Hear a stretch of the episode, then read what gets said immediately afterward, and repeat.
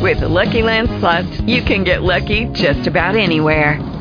This is your captain speaking. Uh, we've got clear runway and the weather's fine, but we're just going to circle up here a while and uh, get lucky. No, no, nothing like that. It's just these cash prizes add up quick. So I suggest you sit back, keep your tray table upright, and start getting lucky.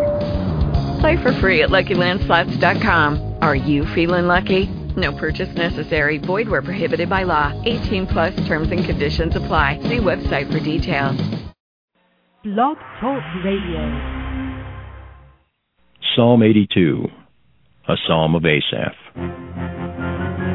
God standeth in the congregation of the mighty. He judgeth among the gods. How long will ye judge unjustly and accept the persons of the wicked? Selah. Defend the poor and fatherless. Do justice to the afflicted and needy. Deliver the poor and needy. Rid them out of the hand of the wicked. They know not, neither will they understand. They walk on in darkness. All the foundations of the earth are out of course. I have said, Ye are gods, and all of you are children of the Most High. But ye shall die like men, and fall like one of the princes. Arise, O God, judge the earth, for thou shalt inherit all nations. Well, good morning. My name is uh, Kennard Brown. I'm your host for the Merciful Servants of God Biblical Instructional Program. Today is uh, May 28th, 2011.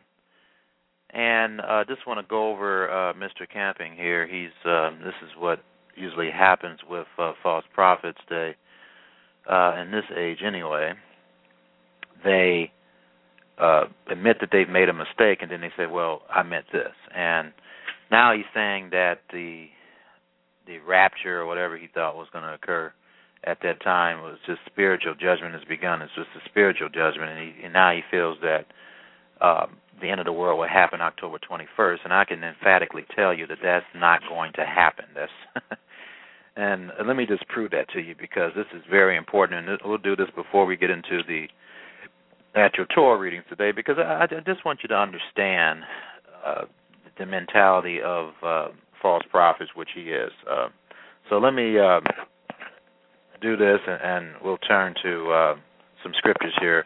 I'll be right back.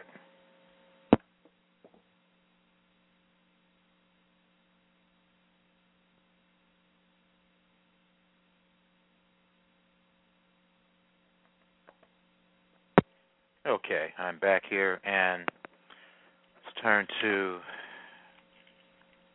Deuteronomy chapter 13 first, because some false prophets could be right about their predictions, but what many people make the mistake of doing here, uh, Deuteronomy chapter 13, uh, starting in verse 1 and I'm reading this in the English Standard Version of the Bible. It says, If a prophet or a dreamer of dreams arises among you and gives you a sign or a wonder, and the sign or wonder that he tells you comes to pass, and if he says, Let us go after other gods, which you have not known, and let us serve them, you shall not listen to the words of that prophet or that dreamer of dreams. For the Lord your God is testing you. So, you know, God tests us to know whether you love the Lord your God with all your heart and with all your soul, and you shall walk after the Lord your God and fear him and keep his commandments and obey his voice. And you shall serve him and hold fast to him.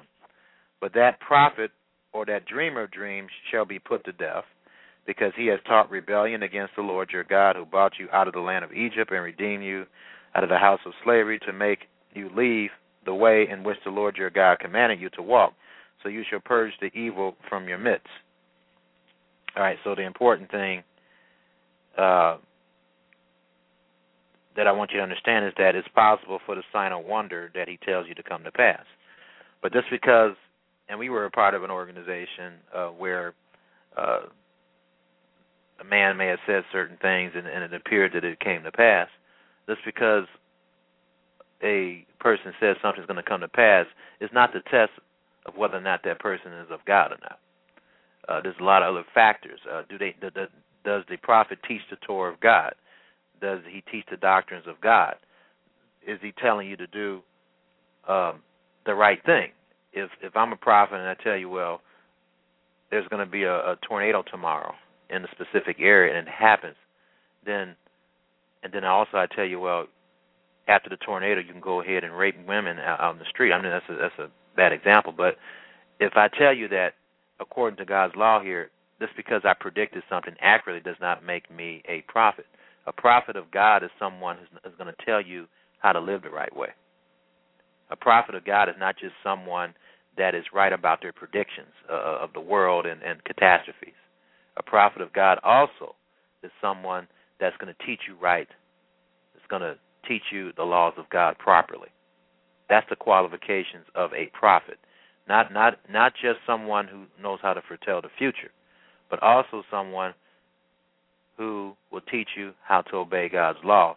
And that is something that um, I don't think too many people teach today. When people think of a prophet, they just think of somebody who uh, accurately predicts things of the future, and that's that. But a prophet is also someone that's going to teach you how to obey God, and they will teach you properly on how to obey God.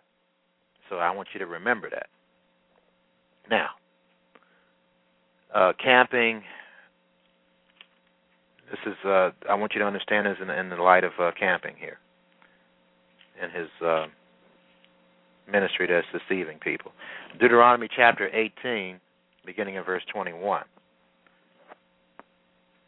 says, "And if you say in your heart, How may we know that the word of the Lord has not?"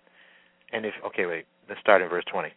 But the prophet who presumes to speak a word in my name that I have not commanded him to speak, and this is uh, in the camping's case, uh, or who speaks in the name of other gods, that same prophet shall die.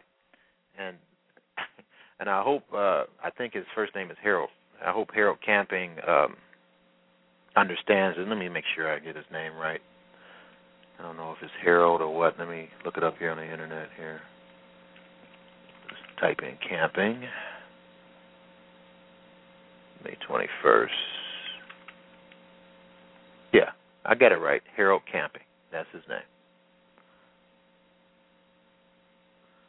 Oh boy, I just uh, uh this is something me and my wife are fearing, but and it states here Harold Camping's May 21st doomsday prompts suicides. Oh. It says Harold Camping's May 21st doomsday prediction prompt rash reactions from many around the world with at least two suicides. So two people have already committed suicide. A 14-year-old teen from Russia has committed suicide due to the fear of pending rapture. Victor Frashner of Antioch, California demanded on Saturday night to return to the reservoir where he had spent the day discussing spiritually with family and jumped into the water and drowned. The two marked the first of reports of rash behavior surrounding Camping's prediction.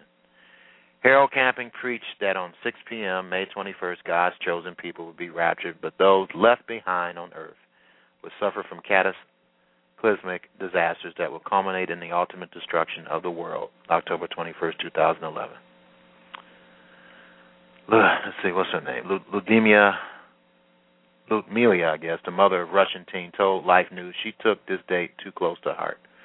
According to Russia's state-owned news agency RIA, Novosti, the girl reportedly hanged herself out of fear of Camping's prediction. Investigator Alexander Kosherin said the girl's behavior changed dramatically when she learned about the radio preacher's predictions, according to RIA Novosti. Nastia's diary revealed how terrified she was of the suffering that was to come, and believed she was not one of the righteous people that would be taken up to heaven. I'm not going to read the rest of this, but th- this tells you when people do this silly stuff, what could happen here. And again, in Jeremiah chapter 17 states that we must not trust in a man, and what that really means is trusting blindly in what a man says. Because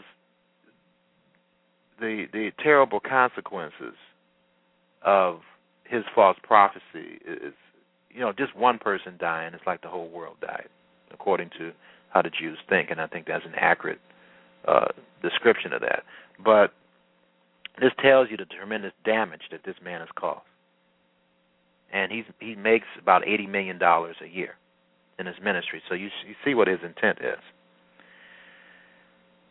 but uh, it's just very, very, very um, sad. But anyway, in verse 20 of Deuteronomy chapter 18, but the prophet who presumes to speak a word in my name they have not commanded him to speak, or speaks in the name of other gods, that same prophet shall die. So, Mr. Harold Camping, he's in danger right now. He's totally in danger, and I hope he repents. And if you say in your heart, How may we know the word that the Lord has not spoken? When a prophet speaks in the name of the Lord, if the word does not come to pass or come true, that is a word that the Lord has not spoken. All right? He made a mistake in 1994. He made a mistake again. He is not a true prophet of God. If he was accurate in his predictions, but he's wrong about his teachings about the law of God, he is still not a true prophet of God. Okay? Those are the rules. The prophet has spoken it presumptuously and camping, Mr. Harold Camping has. You need not be afraid of him. So that is the commandment. Please, if anyone is listening that's tied into Harold Camping's ridiculous or uh, religious uh, profit making organization, um, and his is not the only one, it's many of them. Um, please realize that you have no reason to be afraid of any of his predictions because he has already, according to the Torah of God, he's already been proven to be a false prophet. Please pass this message on to other people that you know have been suckered into his organization so that you and other people won't be committing suicide. Now, another thing you need to understand, let's turn to Jeremiah chapter 17.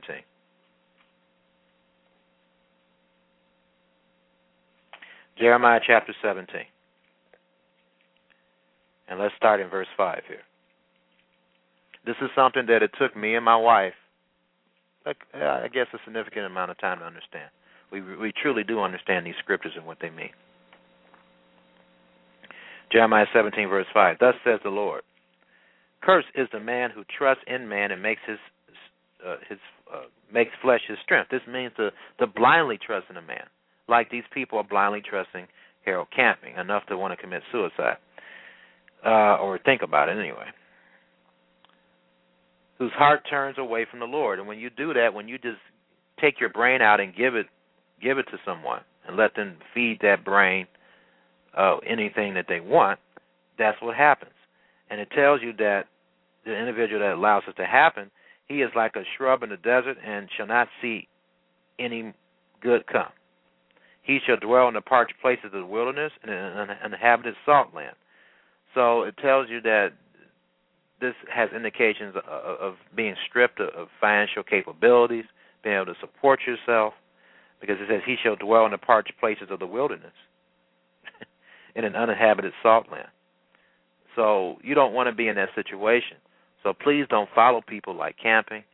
Uh, don't follow people that have can, that prove that they don't know what they're talking about.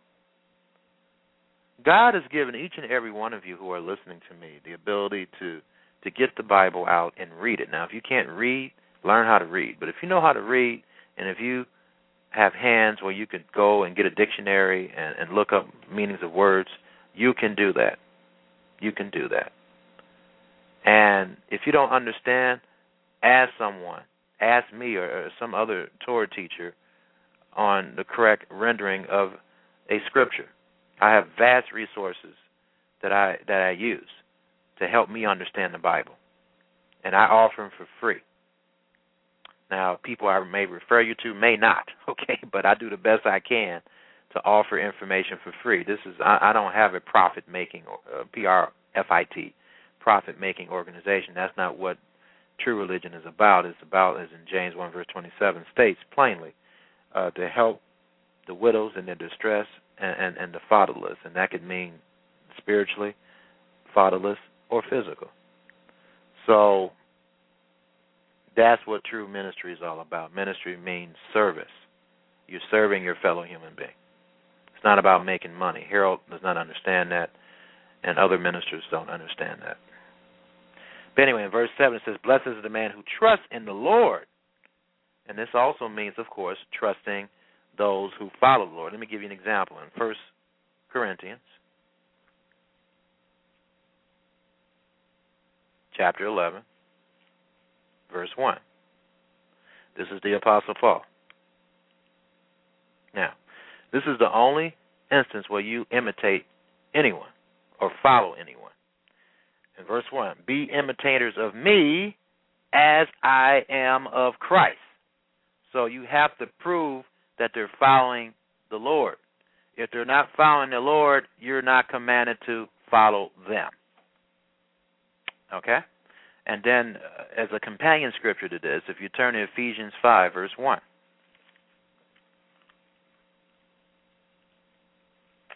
Ephesians 5, verse 1. And this was also written by the Apostle Paul, or Shaul. That's his Hebrew name. Ephesians 5, verse 1.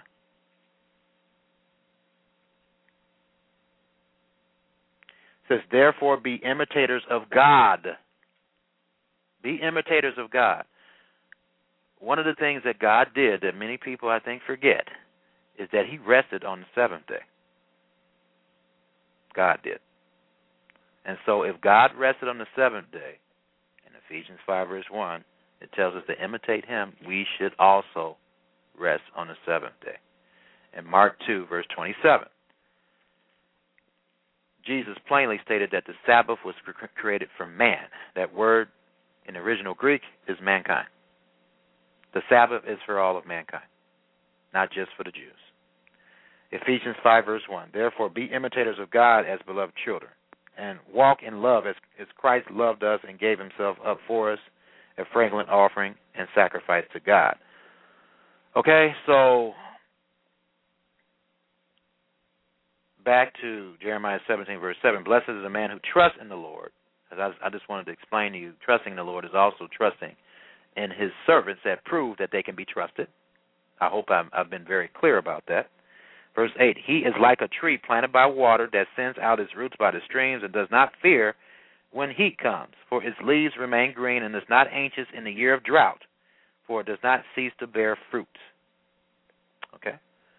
And then in verse 9 it says, The heart is deceitful above all things and desperately wicked or sick. Most men and women's hearts are in this state. And it says, Who can understand it? Verse 10 I, the Lord, search the heart and test the mind, to give every man according to his ways and according to the fruit of his deeds. So that's what God does. He rewards us based on how we act. And a lot of things that he blesses us with, it may appear that it may not be good, but it is good. And you have to to trust him in those areas. So anyway, so much for Mr. Camping. So I just wanted to, to clarify that. And if anybody knows anyone has been suckered into this organization, please refer this program to them and help them to realize that Mr. Camping is a false prophet. God has called him a false prophet. Don't be afraid of him. There's nothing about this man for you to be afraid of. All he's doing is is is um, getting money from the people, and this man is going to be mightily judged of God. Uh, this article, if you care to, to to look at, it, is in International Business Times. Uh, the headline of the article, just type it in your Google search engine. Harold Camping's May 21st Doomsday prompts suicides. Okay? So, right there, that tells you that this man is a false prophet. Stay away from him. Don't listen to his garbage, because that's what it is. And I feel sorry for him because he's going to be judged mightily of God for for doing this. He's lucky to be alive right now. Anyway, but hey, you know, God's going to do what He has to do to, to show this man that he's wrong. So anyway, uh, let's go over the Torah readings today. Uh, the the first five books of the Bible traditionally. That's what it's called by the Jews. Uh, Numbers uh, chapter 1 to Numbers 4, verse 20. We're going to read all of that. And I titled this program The Numbering of Israel, and I'm going to get into a little bit about who Israel is, too. I, seem like I have to do that every week. If you guys heard that, I apologize. Let me turn down the volume there. All right. Numbers chapter 1.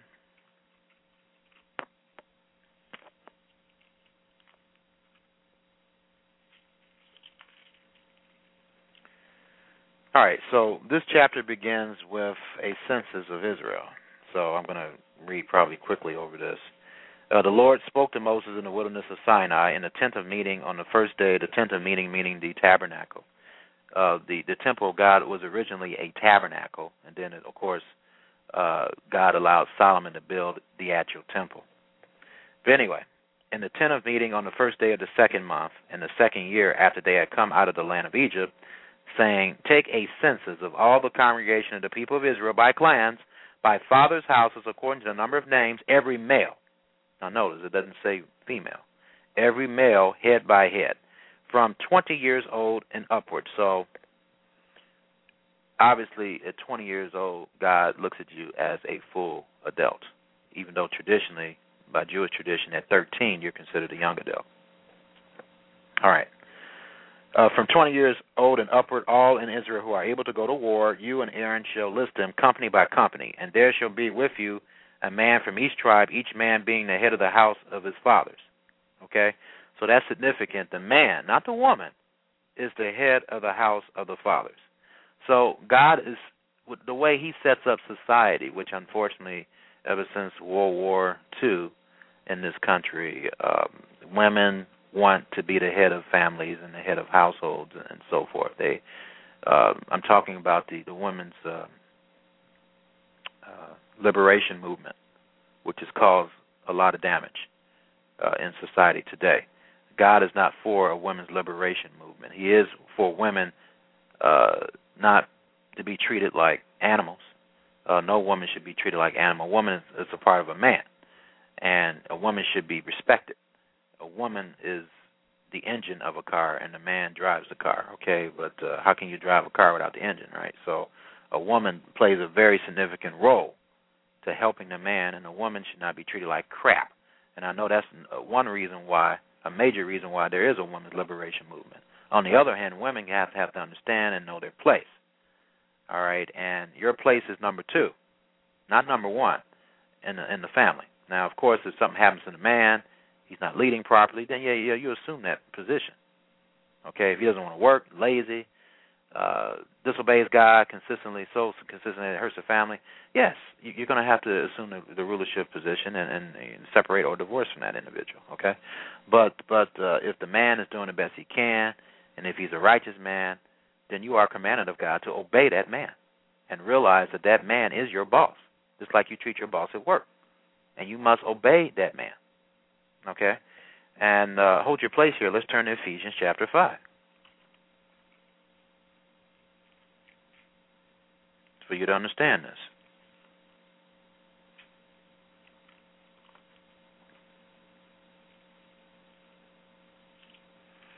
Matter of fact, uh, it's, it's interesting. Uh, we're going back to the same chapter where it begins about being imitators of God.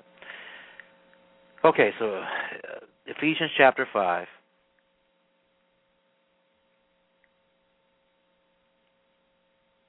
Starting in verse 15. It says, Look carefully then how you walk, not as unwise, but as wise, making the best use of the time, because the days are evil. So we have to, and I'm glad my son is here listening to this, we have to make the best use of our time. Because why? The days are evil. So we have to make the best use of our time. Verse 17 Therefore, do not be foolish, but understand what the will of the Lord is.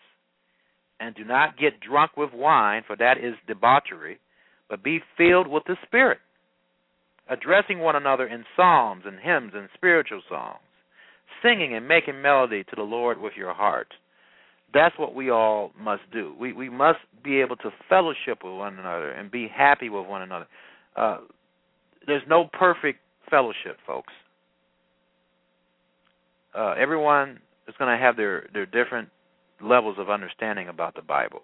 The important thing is that you should fellowship with people who understand that the Sabbath should be kept, that the laws weren't nailed to the cross. Uh, believers that res- that honor the Torah and realize that Yeshua kept the Torah, Jesus kept the Torah, and He expects us to do the same and and and if you fellowship with those people that have that type of understanding, all these little little misunderstandings about prophecy and other things can be worked out. That's the important thing. Because as I was telling my wife the other day, Yeshua was perfect. Jesus is perfect. And yet he still fellowship with imperfect people. So if a perfect being can fellowship with imperfect people, certainly imperfect people like ourselves can fellowship with imperfect people. Okay? I'm just using common sense and logic. Anyway, verse 20. Giving thanks always. We should give thanks always and for everything to God the Father in the name of our Lord Jesus Christ, submitting to one another out of reverence for Christ. So people take this scripture out of context and say, hey, you know, this is just referring to husband and wife. No, it's not. I mean, th- this is talking about the whole assembly of God submitting to one another. Now, we're getting specific, and it even have it in italics in a lot of Bibles, wives and husbands, okay? So, first of all, of course, he addresses the wife, okay, and how she submits to her husband, and then it addresses how the husband submits to his wife. So let's go. Let's, let's, go to the woman first. Twenty-two, Ephesians five verse twenty-two. Wives, submit to your husbands as to the Lord, for the husband is the head of the wife. He's the boss, even as Christ is the boss or head of the church, his body, and is and is himself his savior. All right. So a man should be the savior of his wife. Now, as the church submits to Christ, so, you know, God is making this perfectly clear through the Apostle Paul. So, also, wives should submit in everything to their husbands. Now, when he thinks everything, it means everything right, not everything wrong. Okay, if your husband tells you to go cut a chicken's head off or some stupid stuff, you wouldn't do that, of course, right? Unless you know you didn't have any food to eat, right? But uh, anything crazy that your husband tell you to do that you know is wrong, you're not commanded to obey that. That's that's common sense, okay? Um, verse 25 Husbands, love your wives as Christ loved the church and gave himself up for her. So a husband should be willing to do things he doesn't like for the benefit of the family. That's sacrifice. You don't really have a man, women, if a, a, man is not willing to do that. Okay? If a man is not willing to to humble himself and to sacrifice himself for the betterment of the family, he's not really a man. Because believe me, I know a man has to do that at times. Christ did it. He didn't want to get beat. He didn't want to come onto the earth and be ridiculed and spat on and called uh, a demon and mistreated, but he did it.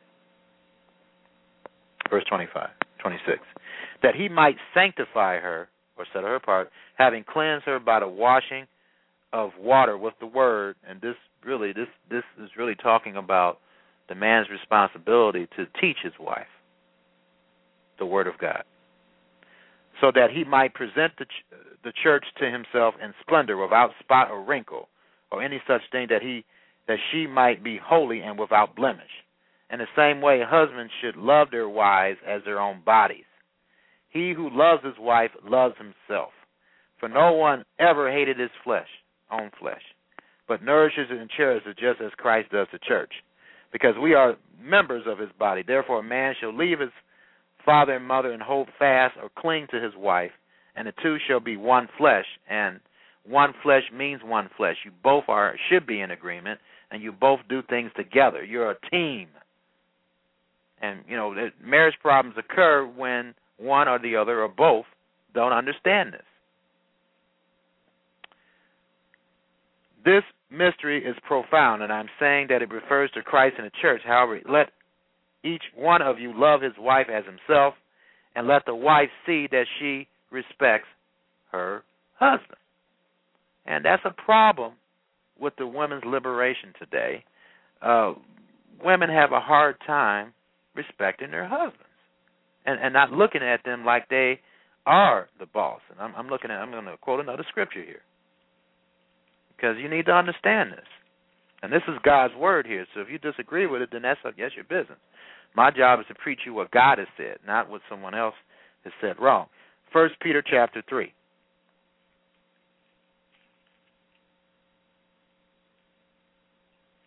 And I'm going to read. Uh, actually, going to start in, in First Peter chapter two, so you can understand this clearly. So, First Peter chapter two, verse twenty-one. Actually, uh, uh, First Peter chapter two, verse twenty. For what credit is it if, when you sin and are beaten for it, you endure? So in other words, if you sin, you're just getting what you deserve. That's what God is saying here uh, through the Apostle Peter, First Peter uh, chapter uh, two, verse twenty. But if when you do good and suffer for it, you endure. This is a gracious thing in the sight of God. So God is saying when you suffer, like in my personal situation right now, I have a client that owes me fifteen hundred dollars, one thousand five hundred and uh, what is it? I think sixty dollars, and I think it's over fifteen. It's, it's over fifteen hundred dollars, and he hasn't paid me yet. I'm suffering for that so much so now that I have to accept a full time job that God has opened opened the door for me, and it may be a blessing. It, all indication is it could be an opportunity uh, that that can really help me. So God has blessed me through this situation, but it's been I tell you, me and my wife can tell you, and my son, it's been a tough time for us. I mean, we've we've had to go get payday loans and all that, and and it's just it's just uh, suffering here. But it says here, but when you do good and suffer for it, this is gracious thing in the sight of God. That's what He says. Verse 21 For to this you have been called, because Christ also suffered for you, leaving you an example so that you might follow in his steps. Okay? So we must follow in his steps of suffering. Verse 22 He committed no sin, neither was deceit found in his mouth. In other words, he, wasn't lie, he didn't lie, not one time. Verse 23 When he was reviled, he did not revile in return. He, he didn't seek on revenge. When he suffered, he did not threaten but continued entrusting himself to him who judges justly. He himself bore our sins in his body on the tree that we might die to sin and live to righteousness. By his wounds you have been healed, for you were straying like sheep, but have now returned to the shepherd and overseer of your souls. And then in chapter 3 of uh, 1 Peter, now, now you have the context. Likewise, or in similar fashion, wives, be subject to your own husbands so that even if some do not obey the word, an example of this is the the Esther situation. Esther's husband was not a believer, folks, right? That they may be won without a word by the conduct of their wives. And she won over her, her husband, highly respected her. All right, Esther. That they may be won without a word, without a word. And I think a lot of women are guilty of this. They are very wordy when they criticize their husbands, they may be won without a word by the conduct of their wives. When they see your respectful and pure conduct, do not let your adorning be external. And the reason why he's saying this because God knows women focus on clothes too much at times. The braiding of the hair and the putting on of gold jewelry or the clothing you wear. That shouldn't be the focus, women. Verse 4 But let your adorning be the hidden person of the heart with the imperishable beauty of a gentle and quiet spirit. That's the way he wants women to act. Being gentle and have a quiet spirit or state of mind, which in God's sight is very precious. That's what's more precious to God is your behavior, not what you wear and how you look. Verse 5 For this is how the holy women who hoped in God used to adorn themselves by submitting to their own. That's how you truly adorn yourself, women or wives, by submitting to your own husbands as you submit to your boss at work. Verse 6 As Sarah obeyed Abraham or Avraham in Hebrew, calling him Lord, that means master or boss. That's what your husband is. He's your boss. You have a problem with that? You have a problem with God. And you are her children if you do good and do not fear anything that is frightening. Now, likewise, husbands, live with your wives in an understanding way, showing honor to the woman as the weaker vessel. In other words, she's weaker physically, and she's weaker uh, in, in terms of, of not being able to endure the things that a man can endure. That's what this is talking about. All right? Since they are heirs with you of the grace of life so that your prayers may not be hindered. Now, if a man does not do that, then it says that prayers would be hindered if a man does not show proper respect toward his wife and treat his wife like a queen. That's the way that's the way your wife is, husbands. Your wife is a queen. And if you treat her like a, a piece of garbage, then your prayers won't be answered. Remember, God created a woman from the man's rib.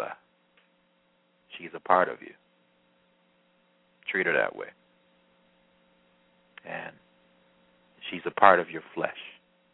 And as as Ephesians chapter five states, no man ever hated his flesh. So don't hate your wife. Okay. Getting back to Numbers chapter one.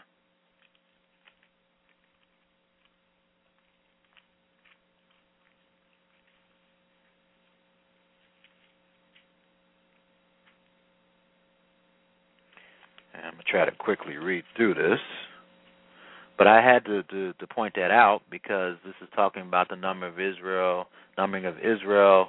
Uh, this is talking about how the hierarchy of society was viewed by God and the way He still thinks society should be uh, organized. So you needed to understand that the family is the foundation of any society. So that's the reason why I went over that. All right, so Numbers chapter 1. Verse 2.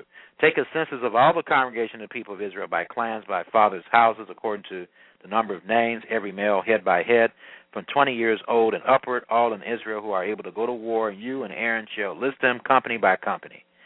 And there shall be with you a man from each tribe, not a woman, each man being the head of the house of his fathers. And these are the names of the men who shall assist you from Reuben, uh, Eleazar, the son of Shedeur, from Simeon, Shelumiel, the son of Zerashidi from Judah, Nahshon, the son of Amminadab from Issachar, Nathaniel, uh, Nathaniel, the son of Zuar from Zebulun, Eliab, the son of Helon from the sons of Joseph from Ephraim, Elishama, the son of Ammihud from Manasseh, Gamiel, the son of uh, Padashah from Benjamin, uh, Benjamin, the son of Gideon, from Dan, Ajiah, the son of uh, Shaddai, rather, from Asher, Pagiel, the son of Archran, from Gad, Elasaph, the son of Duel, from Naphtali, Ariah, the son of Enan. These were the ones chosen from the congregation or assembly. The chiefs of their they're the chiefs of their ancestral tribes, the heads of the clans of Israel. Moses and Aaron took these men who had been named, and on the first day of the second month they assembled the whole congregation together, who registered themselves by clans, by fathers' houses, according to the number of names from twenty years old and upward, head by head as the Lord commanded Moses. So he listed them in the wilderness of Sinai. The people of Reuben, Israel's firstborn, their generations by their clans, by their fathers' houses, according to the numbers of names, head by head, every male from twenty years old and upward, all who were able to go to war. Those listed of the tribe of Reuben were forty-six thousand five hundred. Of the people of Simeon, their generations by their clans, by their fathers' houses, those of them who were listed according to the number of names, head by head, every male from 20 years old and upward, all who were able to go to war. Those listed of the tribe of Simeon were 59,300. Of the people of Gad, the generation by their clans, by their fathers' houses, according to the number of the names from 20 years old and upward, all who were able to go to war. These listed of the tribe of Gad were 46,650. Of the people of Judah, their generations by their clans, by their fathers' houses, according to the number of names, from 20 years old and upward, every man able to go to war. Those listed of the tribe of Judah were 74,600. So 20 years old is synonymous with being a full pledged man. Okay. 28. Of the people of Issachar, their generation by their clans, by their fathers' houses, according to the number of names, from 20 years old and upward, every man able to go to war. Those listed of the tribe of Issachar were 54,400. I want you to notice here, not a woman is mentioned in this whole thing here. Okay? So that just gives you proof that God looks at men as the leaders of society. All right. Um, verse 30. Of the people of Zebulun, their generation by their clans, by their fathers' houses, according to the numbers of names, from 20 years old and upward, every man able to go to war. Those of the tribe of Zebulun were 57,400. Of the people of Joseph, namely, of the people of Ephraim, their generation by their clans, by their fathers' houses, according to the numbers of names, from 20 years old and upward, every man able to go to war. These listed of the tribe of Ephraim were 40,500, or Ephraim. The people of Manasseh, their generation by their clans, by their fathers' houses, according to the numbers of names, from 20 years old and upward, every man able to go to war. Those listed of the tribe of Manasseh were 32,200. Of the people of Benjamin, their generations by their clans, by their fathers' houses, according to the number of names, from 20 years old and upward, every man to go to war. Those listed of the tribe of Benjamin were 35,400 of the people of Dan, their generations by their clans, by their fathers' houses, according to the numbers of names, from 20 years old and upward, every man able to go to war. Those listed to the tribe of Dan were 62,700. To the people of Asher, their generations, by their clans, by their fathers' houses, according to the numbers of names from 20 years old and upward, every man able to go to war. Those listed to the tribe of Asher were 41,500. Of the people of Naphtali, their generations, by their clans, by their fathers' houses, according to the number of names from 20 years old and upward, every man able to go to war. Those listed of the tribe of Naphtali were 53,400. All right, and let me count. Let me think this. I think it's 12 here. Let's see. One, two, three, four, five, six, seven, eight, nine, ten, eleven, twelve. Yes, 12 of the 12 tribes of Israel. These are those who listed, who Moses and Aaron listed with the help of the chiefs of Israel, 12 men, each representing his father's house. So all those listed of the people of Israel by their fathers' houses, from 20 years old and upward, every man able to go to war in Israel, all those listed were 603,550. And of course, if you multiply that by the number of children that they probably had, it was over a million people. Okay. Verse 47 Levites exempted, but the Levites were not listed among them by their ancestral tribe. For the Lord spoke to Moses, saying, Only the tribe of Levi you shall not list, and you shall not take a census of them among the people. But appoint the Levites over the tabernacle of the testimony, and over all its furnishings, and over all that belongs to it. They are to carry the tabernacle and all its furnishings, and they shall take care of it, and shall camp around the tabernacle. When the tabernacle is set out, the Levites shall take it down, and when the tabernacle is to be pitched, the Levites shall set it up. And if any outsider comes near, he shall be put to death. The people of Israel shall pitch their tents by their companies, each man in his own camp, and each man by his own standard. But the Levites shall camp around the tabernacle of the testimony, so that there may be no wrath in the congregation of, uh, of or the assembly of the people of Israel. And the Levites shall keep guard over the tabernacle of the testimony. Thus did the people of Israel; they did according to all that the Lord commanded Moses. All right. Chapter two is the arrangement of the camp. The Lord spoke to Moses and Aaron, saying, The people of Israel shall camp each by his own standard with the banners of their fathers' houses. They shall camp facing the tent of the meeting on every side. Those that camp on the east side toward the sunrise shall be the standard of the camp of Judah by the companies. The chief of the people of Judah being Nahshon, the son of Amminadab. His company is listed being 74,600. Those of the camp next to him shall be the tribe of Issachar, the chief of the people of Issachar being Nathaniel the son of Zohar, his company as listed being 54,400. It tells you how precise God is in terms of numbers. This is what I really like about this. Then the tribe of Zebulun, the chief of the people of Zebulun being Eliab the son of Helion, uh, his company as listed being 57,400. All those listed in the camp of Judah by their companies were 186,400. They shall set out first on the march. Verse 10 On the south side shall be the standard of the camp of Reuben by their companies, the chief of the people of Reuben being Eleazar, the son of Zediar. His company is listed being 46,500. And those of the camp next to him shall be the tribe of Simeon, the chief of the people of Simeon being Shelumiel, the son of Shadi. His company as listed being uh, 59,300. Then the tribe of Gad, the chief of the people of Gad, being Elisaph, the son of Ruel, his company as his company is, is listed being forty six thousand six fifty. All those listed at the camp of Reuben by their companies were one hundred fifty one thousand four hundred fifty. They shall set out second. Then the tent of meeting shall set out with the camp of the Levites in the midst of the camps as they camp, so shall they set out, each in position, standard by standard. On the west side shall be the standard of the camp of Ephraim by their companies, the chief of the people of Ephraim being Elishama, the son of Ammihud, his company is listed being 40,500, and next to him shall be the tribe of Manasseh, the chief of the people of Manasseh being Gamaliel, the son of Pedahzur, his company as listed being 32,200. So it gives you the leader of each of the tribes here that they pick. Then the tribe of Benjamin, the chief of the people of Benjamin being Adian, the son of Gideon, his company, uh, Gideoni, uh, rather, his company is being 35,400. All those listed at the camp of Ephraim by their companies were 108 thousand one hundred. They shall set out the third on the march. On the north side shall be the standard of the camp of Dan by their companies, the chief of the people of Dan being Azier, the son of Ammishaddai. Uh, his company uh, as listed being 62,700, and those that camp next to him shall be the tribe of Asher.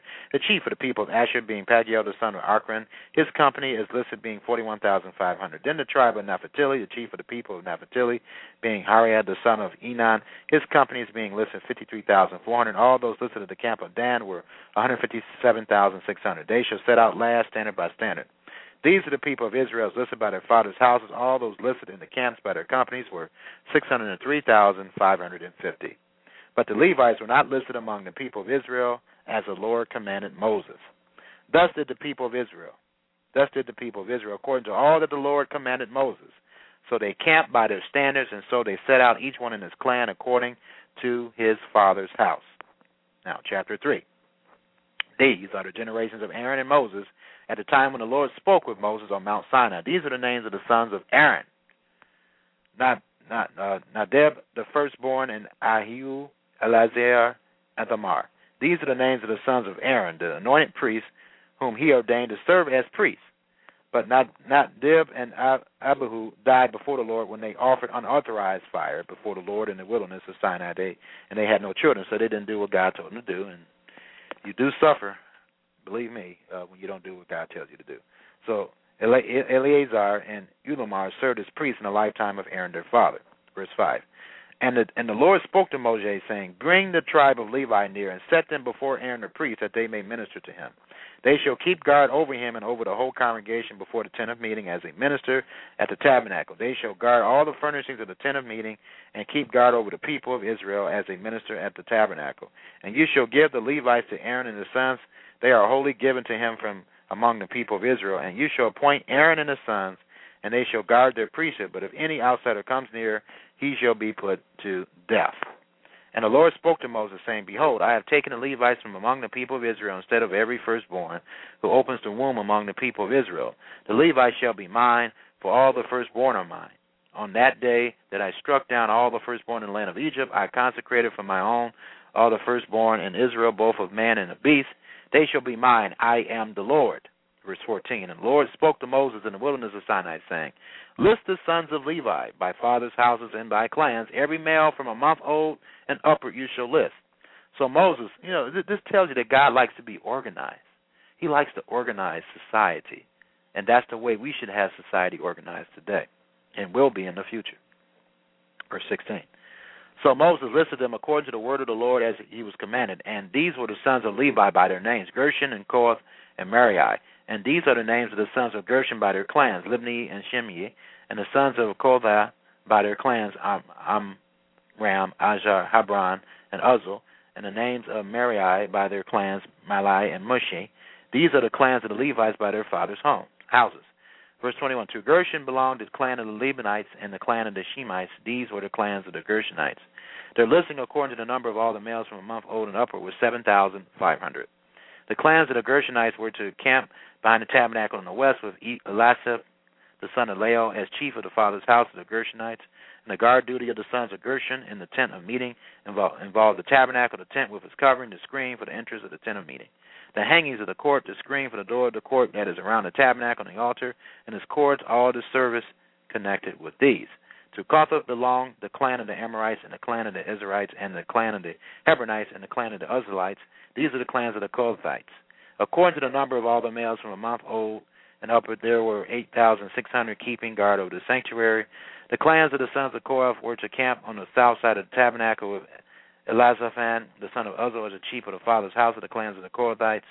And their, and their guard duty involved the ark, the table, the lampstand, the altars, the vessels of the sanctuary, of which the priests minister. And the screen, all the service connected with these. And Eleazar, the son of Aaron the priest, was to be chief over the chiefs of the Levites and to have oversight of those who kept guard over sanctuary. So there is management within society. There is management among organizations. Verse 33, to Merari belonged the clan of Mahlites and the clan of the Mushites. These are the clans of Merari. They're listing according to the number of all the males from a month old and upward were 6,200 and the chief of the father's house of the clans of Merari Azariel, the son of Abihail. They were to camp on the north side of the tabernacle, and the appointed guard duty of the sons of Merari involved the frames of the tabernacle, the bars, the pillars, the basins, and all their accessories. All the service connected with these, also the pillars around the court, and with their bases and pegs and cores. Those who were to camp before the tabernacle on the east, before the tent of meeting toward the sunrise, were Moses and Aaron and his sons, guarding the sanctuary itself to protect the people of Israel. And any outsider who came near was to be put to death. All those listed among the Levites, whom Moses and Aaron listed at the commandment of the Lord by clans, all the males from a month old and upward, were twenty two thousand. And the Lord said to Moses, List all the firstborn males of the people of Israel from a month old and upward, taking the number of their names, and you shall take the Levites from me. I am the Lord, instead of all the firstborn among the people of Israel, and the cattle of the Levites instead of all the firstborn among the cattle of the people of Israel. So Moses listed all the firstborn among the people of Israel, as the Lord commanded him, and all the firstborn males according to the number of names, from a month old and upward, as listed, were twenty-two thousand two seventy-three. And the Lord spoke to Moses, saying, Take the Levites instead of all the firstborn among the people of Israel, and the cattle, the Levites instead of their cattle. The Levites shall be mine, I am the Lord. And as a redemption price for the 273 of the firstborn of the people of Israel over and above the number of the male Le- Levites, you shall take five shekels per head. You shall take them according to the shekel of the sanctuary, the shekel of 20 gerahs, and give money to Aaron and his sons as a redemption price for those who are over. So God would normally take the firstborn, but there was a redemption price. And if you paid the redemption price, then you can keep the firstborn. So that that's that was the rule there. And give the money to Aaron and his sons as a redemption price for those who are over. And so Moses took the redemption money from those who were over and above those redeemed by the Levites from the firstborn of the people of Israel. He took the money. 1,360 shekels by the shekel of the sanctuary. And Moses gave the redemption money to Aaron and his sons according to the word of the Lord, as the Lord commanded Moses. Okay, we have 20 more verses here. The Lord spoke to Moses in chapter 4 here.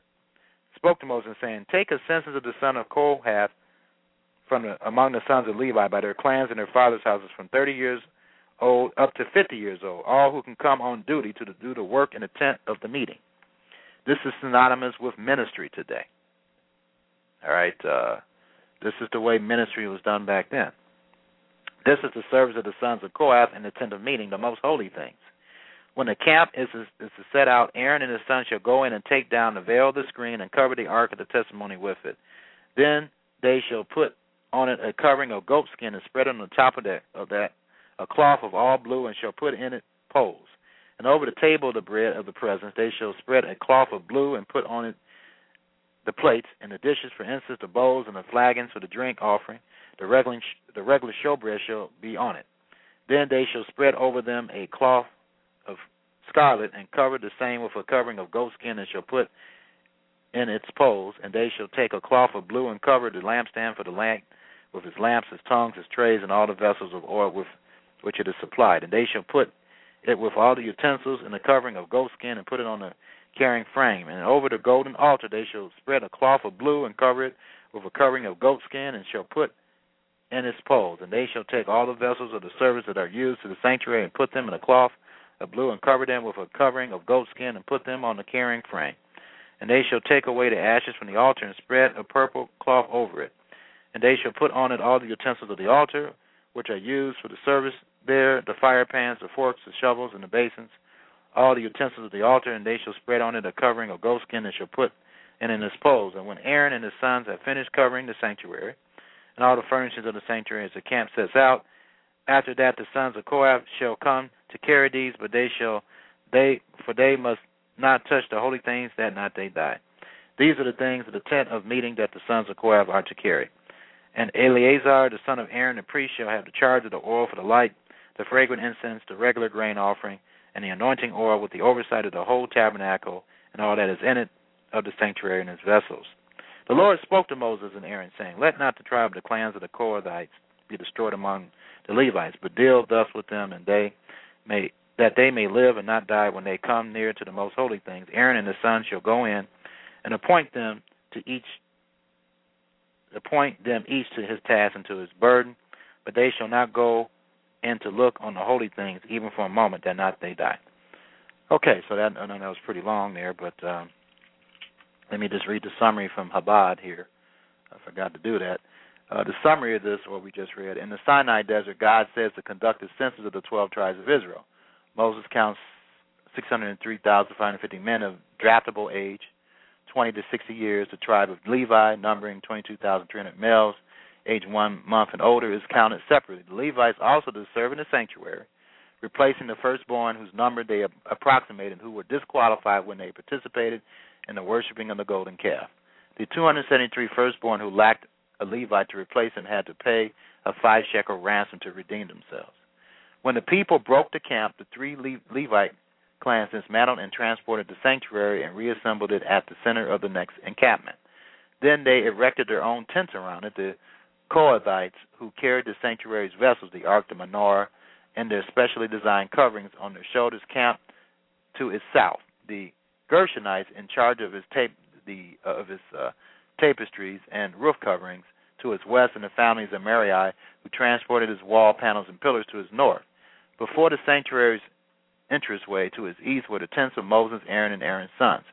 Beyond the Levite circle, the twelve tribes camped in four groups of three tribes each. To the east were Judah, 74,600, Issachar, 54,400, Zebulun, 57,400. To the south, Reuben, 46,500, Simeon, 59,300, and Gad, 45,650. To the west, Ephraim, 40,500, Manasseh, 32,200, and Benjamin, 35,400. And to the north, Dan, 62,700, Asher, 41,500, and Naphtali, 53,400. This formation was kept also while traveling. Each tribe had its own posse, prince or leader, and his own flag with his tribal color and emblem.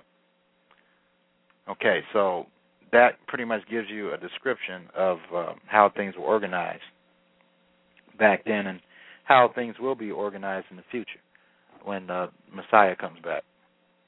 So let's turn to the prophet section of the Torah readings today.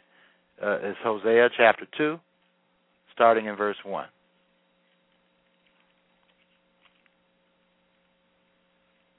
Then, for those women, lib, libs, or whoever doesn't understand, obviously God chooses men to be the leaders of society. I mean, proof of that. You didn't. I read all that whole thing to you. Not one woman was. uh Was there a woman's name mentioned at all in that tree? Okay. I just want to double check. Hosea.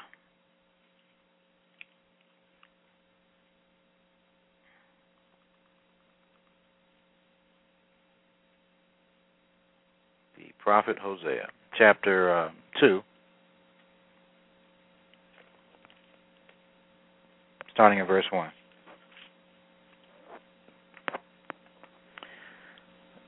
Says, Say to your brothers, You are my people, and to your sisters, You have received mercy. Plead with your mother, plead, for she is not my wife, and I am not her husband. And this is God, because He viewed the congregation of Israel, and He does today, as His wife.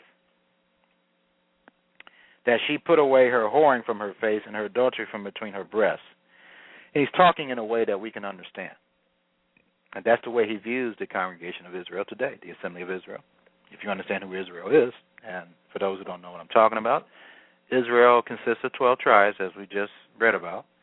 But the historians are blinded, most of them. They think that the 12 tribes of Israel are lost. No, they're only lost to people who don't know. God has graciously and mercifully revealed to me who the 12 tribes of Israel are. One of those tribes people can identify with today. Uh, the Jews are the tribe of Judah uh, the tribe of Benjamin and Levite has merged or assimilated with the Jews. So they're all considered Jews. But the rest of the tribes, uh, the, the ten tribes, the lost ten tribes of Israel, uh, they have been rediscovered uh, initially by uh, people that, that uh, some people of Israel that God inspired, but it has really been actually certified by a Jew today. This understanding. His name is Yair Davidi. His website is www.b as in boy r i t as in Tom a m dot org. That's b r i t as in Tom a as in Apple m as in mother dot org. He has secular and scriptural proof that the 12 tribes of Israel consist geographically today of the following nations the United States, Canada, New Zealand, South Africa, Australia, the countries in northwestern Europe, I think I just mentioned South Africa. Okay, uh, Canada. Though geographically, all those nations, all those nations are part of Israel today, including the little nation of Israel in the Middle East, which consists of the tribes of Judah, Benjamin, and Levite. So that is the truth and nothing but the truth. So help me God. And for you to prove this, you go to www.britam, B as in boy, R I T A M dot org. The fact that if you take a map, and I got this map from uh, Persecuted, uh, that's the name of their magazines, The Persecuted or whatever, and they have a map of where Christianity is allowed, uh, or the Bible. Uh, you look at Russia and you look at certain parts of Russia, and then definitely China and, and certain other areas. Uh, um, it's not allowed. Second of all, most of the Bible distributions are in those areas I told you about. So that that is one proof. Another proof that proves that we are Israel is that God nicknames nicknames us uh, Jeshurun, and we wax fat. And the United States is, is is one of the, if not the fattest nation in the world. And in all those other regions, uh, our peoples, we we are really plumpy. You know, you ever seen the Pil- Pillsbury boy? You you uh poke his little stomach and go hee hee. Well, you know that that's that's what we are basically. I mean, we're, we're fat folks, and we love to eat. And uh, he, he tells us that. Um, uh, hold your place here. Let me just turn to Deuteronomy here real quick. Deuteronomy to prove my point here. All you got to is type um, on Google United States, one of the fattest nations in the world, and I'm sure you'll come up with stuff. But anyway, Deuteronomy chapter 32.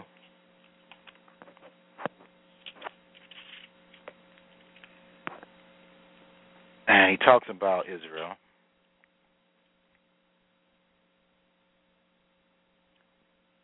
And he says here about Israel, verse 15, But Jeshurun grew fat and kicked. You grew fat, stout, and sleek.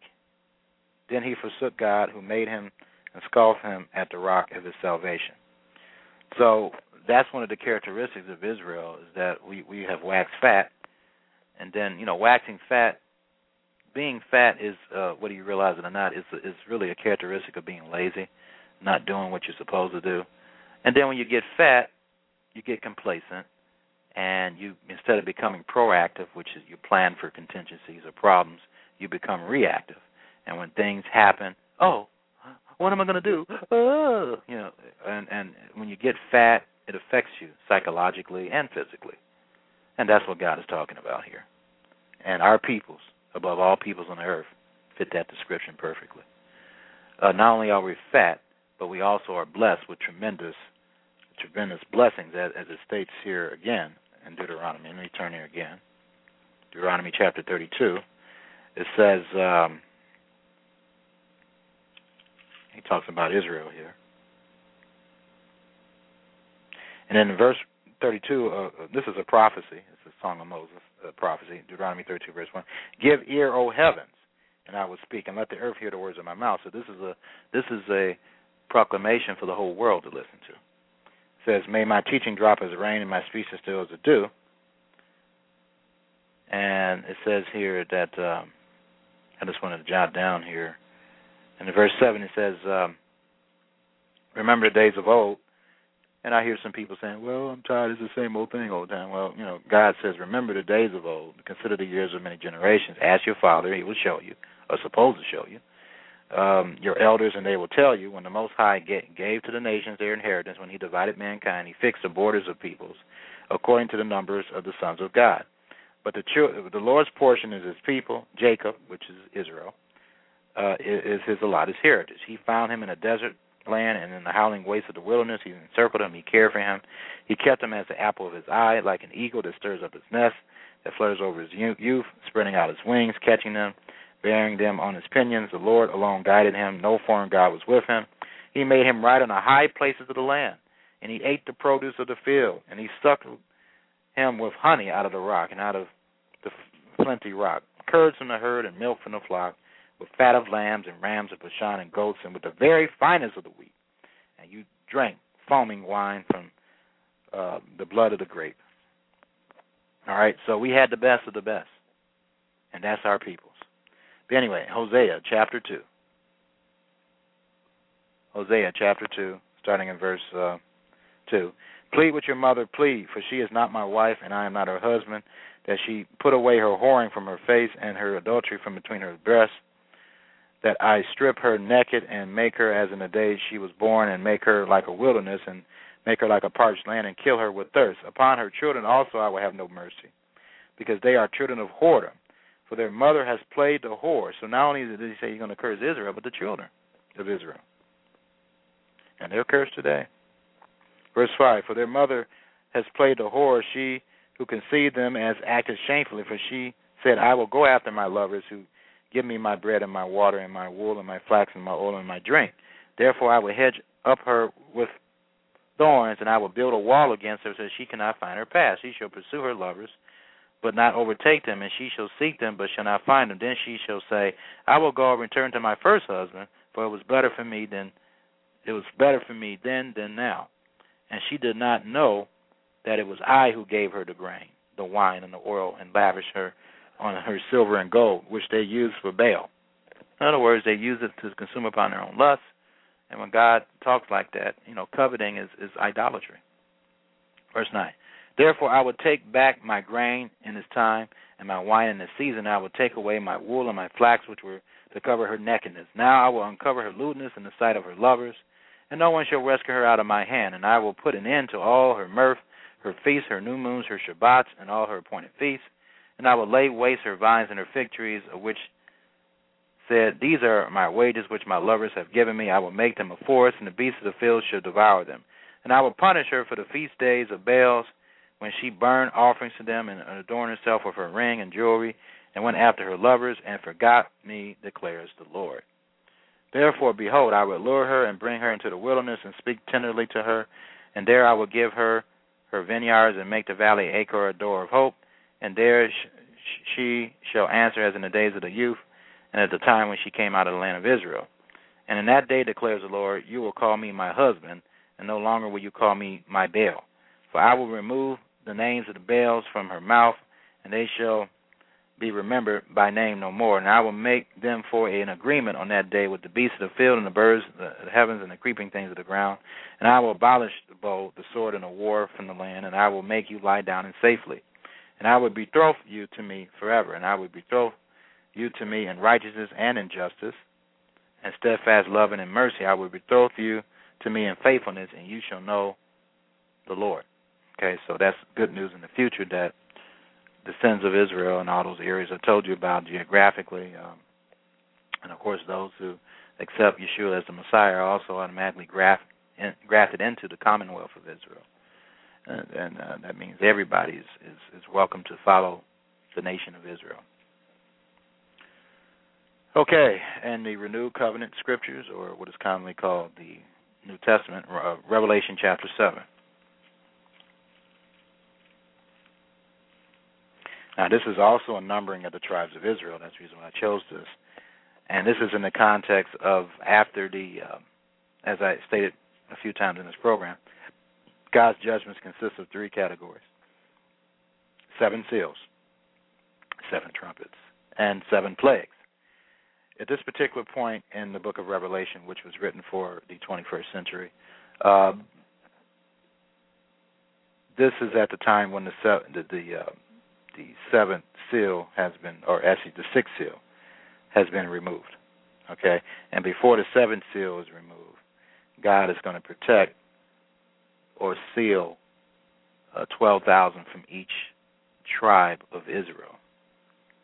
And then also, he talks about a great multitude of all nations. And I'm going to read this whole chapter in the context of what we read today. Uh, Revelation chapter 7 starting in verse 1. After this, I saw four angels standing at the four corners of the earth. In other words, they were the four corners of the earth north, south, east, and west. Uh, the whole earth is involved here.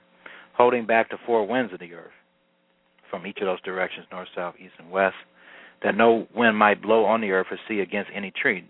Then I saw another angel ascending from the rising of the sun with the seal of the living God, and he called with a loud voice to the four angels who have been given power to harm earth and sea saying, Do not harm the earth or the sea or the trees until we have sealed the servants of our God on their foreheads. And I heard a number of the uh, of sealed. I heard the number of the sealed, 144,000 sealed from every tribe of the sons of Israel. 12,000 from the tribe of Judah, 12,000 from the tribe of Reuben, 12,000 from the tribe of Gad, 12,000 from the tribe of Asher, 12,000 from the tribe of Naphtali, 12,000 from the tribe of Manasseh, 12,000 from the tribe of Simeon, 12,000 from the tribe of Levi, 12,000 from the tribe of Issachar, 12,000 from the tribe of Zebulun, 12,000 from the tribe of Joseph, and 12,000 from the tribe of Benjamin were sealed. So God is going to do a reorganization here in the future during uh, the uh, tribulation here. Now, chapter 9, after this I behold, I looked, and behold, a great multitude that no one could number from every nation, from all the tribes and peoples and languages standing before the throne. Whenever you see that, that wording, especially in the book of Revelation, before the throne, means that obviously uh, they're in heaven. Because in, uh, if you turn to Matthew chapter 5, Matthew chapter 5.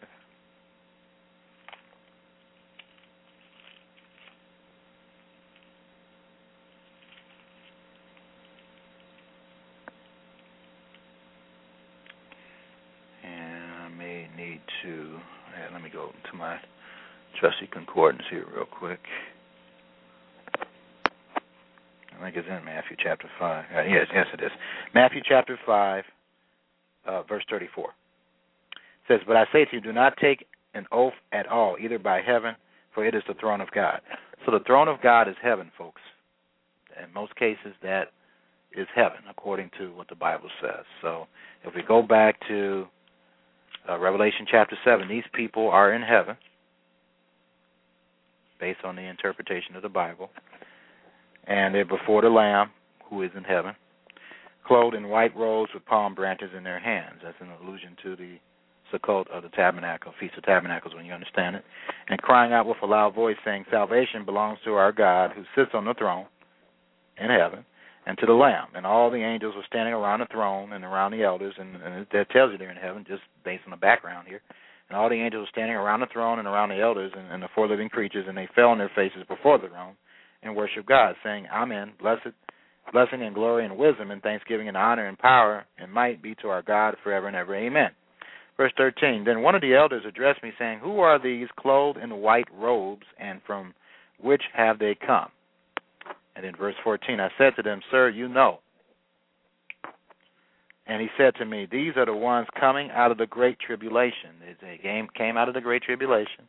They have washed their robes and made them white in the blood of the Lamb.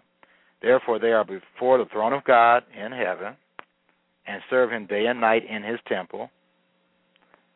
And he who, and there's a temple in heaven, by the way, he who sits on the throne shall shelter them with his presence they shall hunger no more, neither thirst no more. The sun shall not strike them, nor any scorching heat, for the Lamb is in the midst of the throne. He will be their shepherd. He will guide them to springs of living water, and God will wipe away uh, every tear from their eyes. So they're going to serve God in heaven, but they also will serve on the earth as well. So they'll be going back and forth to heaven and to the earth. Um, the Bible tells us that the believers will be priests of God and of Christ. Okay, so we're going to serve God the Father, and we're also going to serve um, Yeshua too. Let me see if I can find some scriptures here uh, that reveal this here. If I can spell priest. There we go.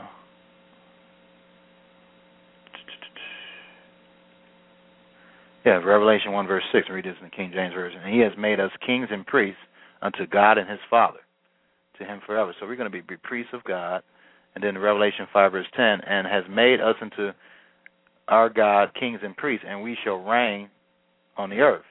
Although the New Jerusalem is going to still be in heaven at the time when Christ comes back. So we're going to, that's our, really our permanent abode there. But we are going to be allowed to go back and forth to our permanent abode to the earth. We're going to rule humans over the earth. And then in Revelation 20, verse 6, blessed and holy is he that hath part in the first resurrection. On such the second death have no power, but they shall be priests of God and of Christ, and shall reign with him a thousand years. Okay, so that reveals that we're going to be serving God the Father in heaven in his temple, and then on the earth uh, we're going to be doing doing both. I don't know if that's been been preached or not. It seems like it's, it's only heaven or the earth. You know, you get some people saying, "Oh, we're just going to be in heaven," and you get some people saying, "Oh, we're just going to serve on the earth." The truth of the matter is, is we're going to be serving in heaven and serving on earth. Okay, that's what Revelation chapter seven reveals. All right, so um, I think I'm through here. If there's anyone that wants to uh, call in, call in here. If you have any questions, uh, number call in number is uh, one three four seven nine four five seven five two five. That's one three four seven nine four five seven five two five. I'll just wait a few minutes, and if I don't receive any phone calls, then we'll pick up next week.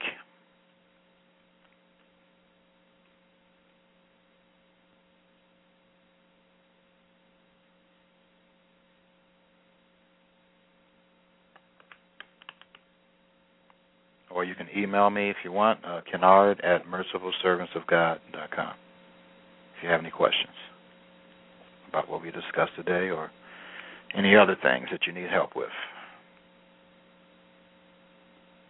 Okay, well, uh, we will go ahead then and um, close out today, and I will uh, speak to you next week, God willing.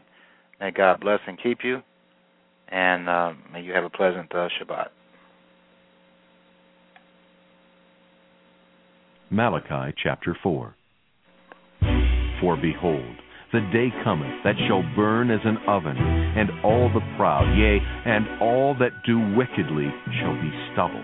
And the day that cometh shall burn them up, saith the Lord of hosts, that it shall leave them neither root nor branch. But unto you that fear my name shall the Sun of Righteousness arise with healing in his wings, and ye shall go forth and grow up as calves of the stall. And ye shall tread down the wicked, for they shall be ashes under the soles of your feet in the day that I shall do this, saith the Lord of hosts. Remember ye the law of Moses my servant, which I commanded unto him in Horeb for all Israel, with the statutes and judgments. Behold, I will send you Elijah the prophet before the coming of the great and dreadful day of the Lord. And he shall turn the heart of the fathers to the children, and the heart of the children to their fathers, lest I come and smite the earth with a curse.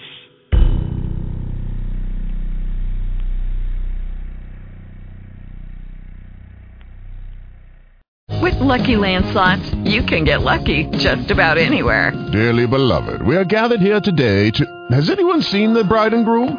Sorry, sorry, we're here. We were getting lucky in the limo and we lost track of time. No, Lucky Land Casino, with cash prizes that add up quicker than a guest registry. In that case, I pronounce you lucky. Play for free at LuckyLandSlots.com. Daily bonuses are waiting. No purchase necessary. Void where prohibited by law. 18 plus. Terms and conditions apply. See website for details.